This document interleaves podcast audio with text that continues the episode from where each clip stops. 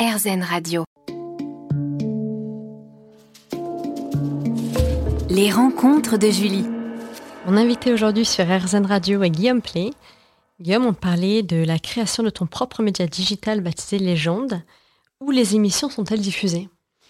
Elles sont diffusées un peu partout, c'était l'objectif. C'est-à-dire que 80% des vues aujourd'hui en 2023 sont faites sur un téléphone portable.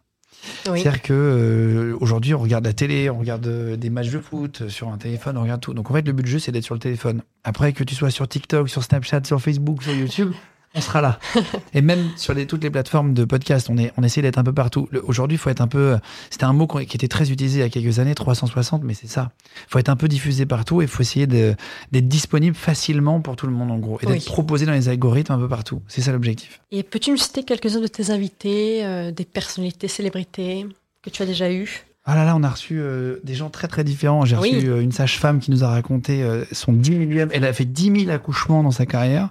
60 ans, elle nous a raconté les accouchements les plus improbables. Oui. On a eu euh, Danny Boone euh, qui vient nous raconter euh, toute sa carrière de cinéma, ses anecdotes de vie surtout assez improbables où il est tombé sur sur sa femme avec quelqu'un d'autre dans son lit. Enfin, il nous a raconté des trucs trop marrants. Son ex-femme, hein, pas celle actuelle, hein, je précise.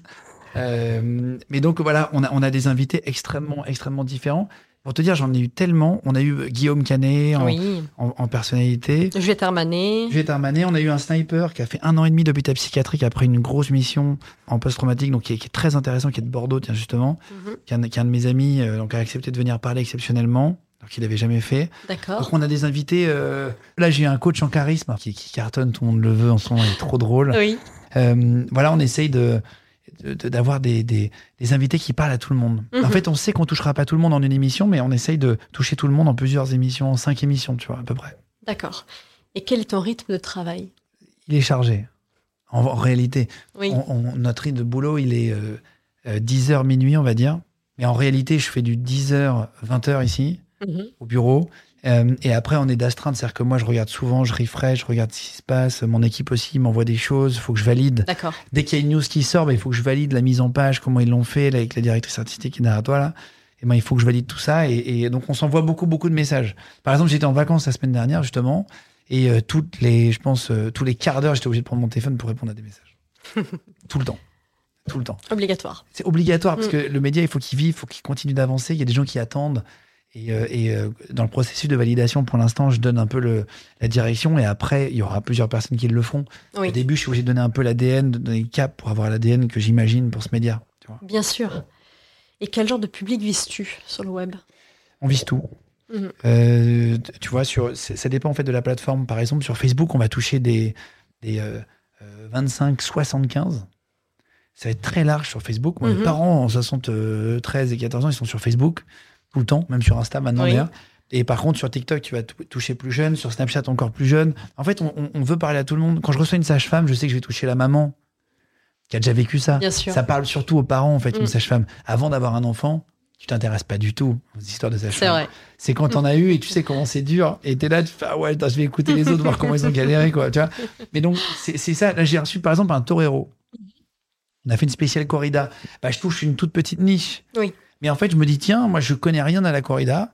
Il y, a, des débats tout le temps à la télé pour ou contre la corrida. Faut-il interdire la corrida? Je me dis, tiens, bah, c'est intéressant de recevoir un torero qui nous explique son métier, pourquoi il fait ce métier-là, euh, qu'est-ce qu'il trouve de bien à la corrida, qu'est-ce que, qu'est-ce qui, euh, là, est-ce qu'il peut y avoir un compromis, euh, une compromission? Est-ce qu'il est d'accord avec certains arguments de mm Caron sur la loi là qu'il a proposé? Et c'est ça qui m'intéresse. Et finalement, tu te rends compte que 90% de ce que tu connais de la corrida est faux. De ce que tu penses être vrai sur la corrida est faux. Par exemple, tu, moi, je pensais qu'il jetait le taureau. Je ne savais pas qu'il le mangeait à la fin. Que ça partait dans toutes les boucheries de la ville et que c'était partagé, qu'il n'y avait rien qui était jeté. Tu vois, c'est des petits détails. Par exemple, le taureau n'est pas attiré par le rouge. Voilà. Ah bon c'est intéressant. Ah il voit en noir et blanc, le taureau. Ah oui. Donc euh, j'étais là. Non, mais c'est un exemple et j'ai appris plein de trucs. Alors après, je vais faire une petite audience parce que je vais toucher que les fans de Tauromachi mhm. ou les anti d'ailleurs qui m'ont regardé pour critiquer.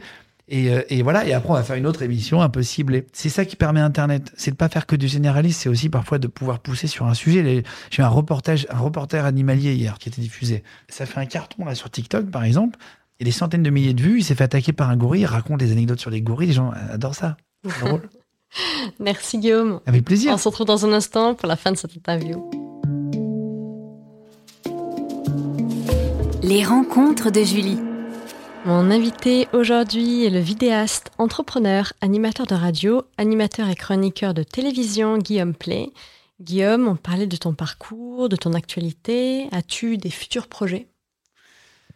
Ah oui, pas mal. Euh, J'essaye de bosser sur plusieurs projets simultanément Mhm. euh, parce qu'il y a des projets qui sont plus longs que d'autres. Voilà. Oui, C'est tout ce que je peux te dire.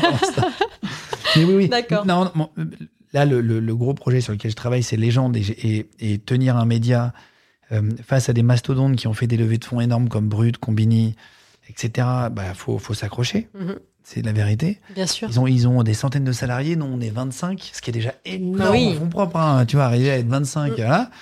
Il faut 5 D'accord. ans pour que les gens commencent à connaître. Donc c'est- un, un marathon dans lequel Ouais. je suis, pas une course de fond. Et, euh, et après, j'ai d'autres projets pour la suite, évidemment. Euh, c'est encore trop tôt pour en parler, mais, D'accord. Mais euh, je croise les doigts. Parlons d'amour et de parentalité. Oui. Avec ton épouse Agathe, vous êtes les heureux parents de Com, qui est né à la fin de l'année 2020. Qu'est-ce que la parentalité a changé dans ta vie? Bah, tout.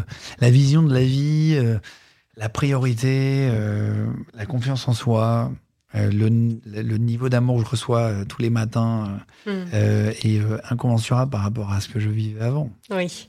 Ouais, c'est, c'est, c'est fou. Ça change vraiment la vision de la vie. Et en fait, tu mets un sens à, à tout ce que tu fais. Voilà, c'est euh, incroyable. Après, moi, j'en veux beaucoup des enfants, j'en veux entre 3 et 4. D'accord. Franchement, chapeau aux parents qui ont eu plein d'enfants parce que c'est vraiment sport, quoi. Mhm. Surtout quand tu as plusieurs boîtes à gérer la journée et tu as plusieurs. euh, Moi, j'ai tellement de stress, tu veux, que la nuit, si je me réveille, je me rendors pas. D'accord. Et en fait, c'est un vrai sujet, c'est que quand il se réveille à 4 heures du matin, bah, moi aussi. Mais lui, il se rendort 5 minutes après. C'est injuste. Et moi, je suis là. Alors, je me rendors un peu parfois, mais c'est plus dur. Donc, quand tu as beaucoup de, pas de soucis, mais de trucs à penser, et ben, euh, du coup, c'est, c'est, c'est, c'est difficile quand même de, de- de se réveiller la nuit 3, 4, 5 fois. Et bientôt de 3-4, donc. Oui, c'est ça, c'est ça. Bah, on verra. Pour l'instant, on attendait cette que les nuits se- s'améliorent. Ouais, c'est ça. Et quelles seraient selon toi les bases d'un couple solide? Waouh, je, je sais pas, je les cherche, je, je les cherche aussi. Euh, les, les- les bases d'un, tu sais, c'est toujours les coordonnées les plus, les plus mal chaussées. C'est- avec ma femme, on a des périodes de, ça fait dix ans qu'on est ensemble, c'est pas facile, hein, on va pas se mentir. Et on vient, on vient, on a un enfant euh, qui, qui dort assez peu euh, en ce moment. Bah, c'est, c'est, j'aimerais bien avoir un, on a un couple solide dans le sens, euh, on se fait confiance et, euh, et euh, je pense que c'est la bienveillance. Oui. Parce que en vrai, c'est, c'est, c'est- j'ai une vision de la vie un peu particulière, moi, mais je pense que je, je, je- je- si tu veux, quand, quand tu fais un enfant à quelqu'un, toi, tu n'as pas d'enfant encore, hein, tu m'as dit. Pas encore. Quand, quand, quand t'as pas d'enfant euh, et que tu veux faire un enfant à quelqu'un, au début, tu te dis, ah, mais est-ce que c'est la bonne personne? C'est la question que tout le monde se pose. Est-ce que si je fais un enfant avec cette femme-là ou avec cet homme-là, euh, je serai avec elle toute sa vie parce que je veux pas divorcer, je veux une vie, euh, tu sais, un peu parfaite. Enfin, tu l'idéalises ta vie Mhm. amoureuse. Et il y a un moment donné, j'ai un copain qui m'a dit, mais tu sais quoi? En fait, tu ne sais pas et tu ne sauras jamais si c'est la femme de ta vie jusqu'au bout. Voilà, pour parler de parentalité. Par contre, il y a un truc que tu sais, c'est est-ce que ça serait une bonne mère si un jour tu te sépares Est-ce que tu seras un bon père? Si les deux sont réunis, fais des enfants et tu verras plus tard. Oui. Et c'est exactement ce que me disaient pas mal de mes copains. Et, euh, et euh, comment avoir un couple solide, je sais pas. En tout cas, je sais que ça serait une super mère, je sais que je serais un bon père, tu vois. Oui. Et après, on essaie de s'apporter de la bienveillance, d'essayer de se comprendre. Mhm. On n'arrive pas du tout à le faire, euh, dans le sens où on est toujours. Tu sais, c'est- il y a un film qui est en ce moment au cinéma qui parle de ça. Je sais plus comment ça s'appelle, mais en gros, quand t'as un enfant, tu te reproches toujours, putain, mais t'as pas changé sa couche, putain, mais t'as pas fait ci, t'as pas fait ça. Toujours En la fait, faute de l'autre. mais c'est ça, en fait, c'est une source d'embrouille incommensurable. C'est un puissant fond Oui. de- d'embrouille. Oui. Alors que pourtant, euh, on rigole toute la journée et tout, mais il y a plein de petites chamailleries, tu vois. Mais c'est drôle. En vrai, ça apporte de la vie à une maison, un enfant. Bien sûr. Et c'est fou comment ça apporte de la vie, tu vois. C'est- Mais euh, le- le- en fait, en vrai, il faut essayer d'être bienveillant et de se mettre à la place de l'autre. Oui. Voilà, ça, ça, je le fais par contre. Primordial. Essayer de me mettre à sa place tout le temps, essayer de Mhm. se mettre à ma place. Attends, pourquoi il est fatigué là Pourquoi j'ai géré ce soir? Pourquoi elle a un entretien demain? Je vais essayer de faire la nuit aujourd'hui. C'est- d'essayer d'être se mettre à la place de l'autre. C'est le plus dur. Je te remercie, Avec Guillaume, plaisir. pour cette interview.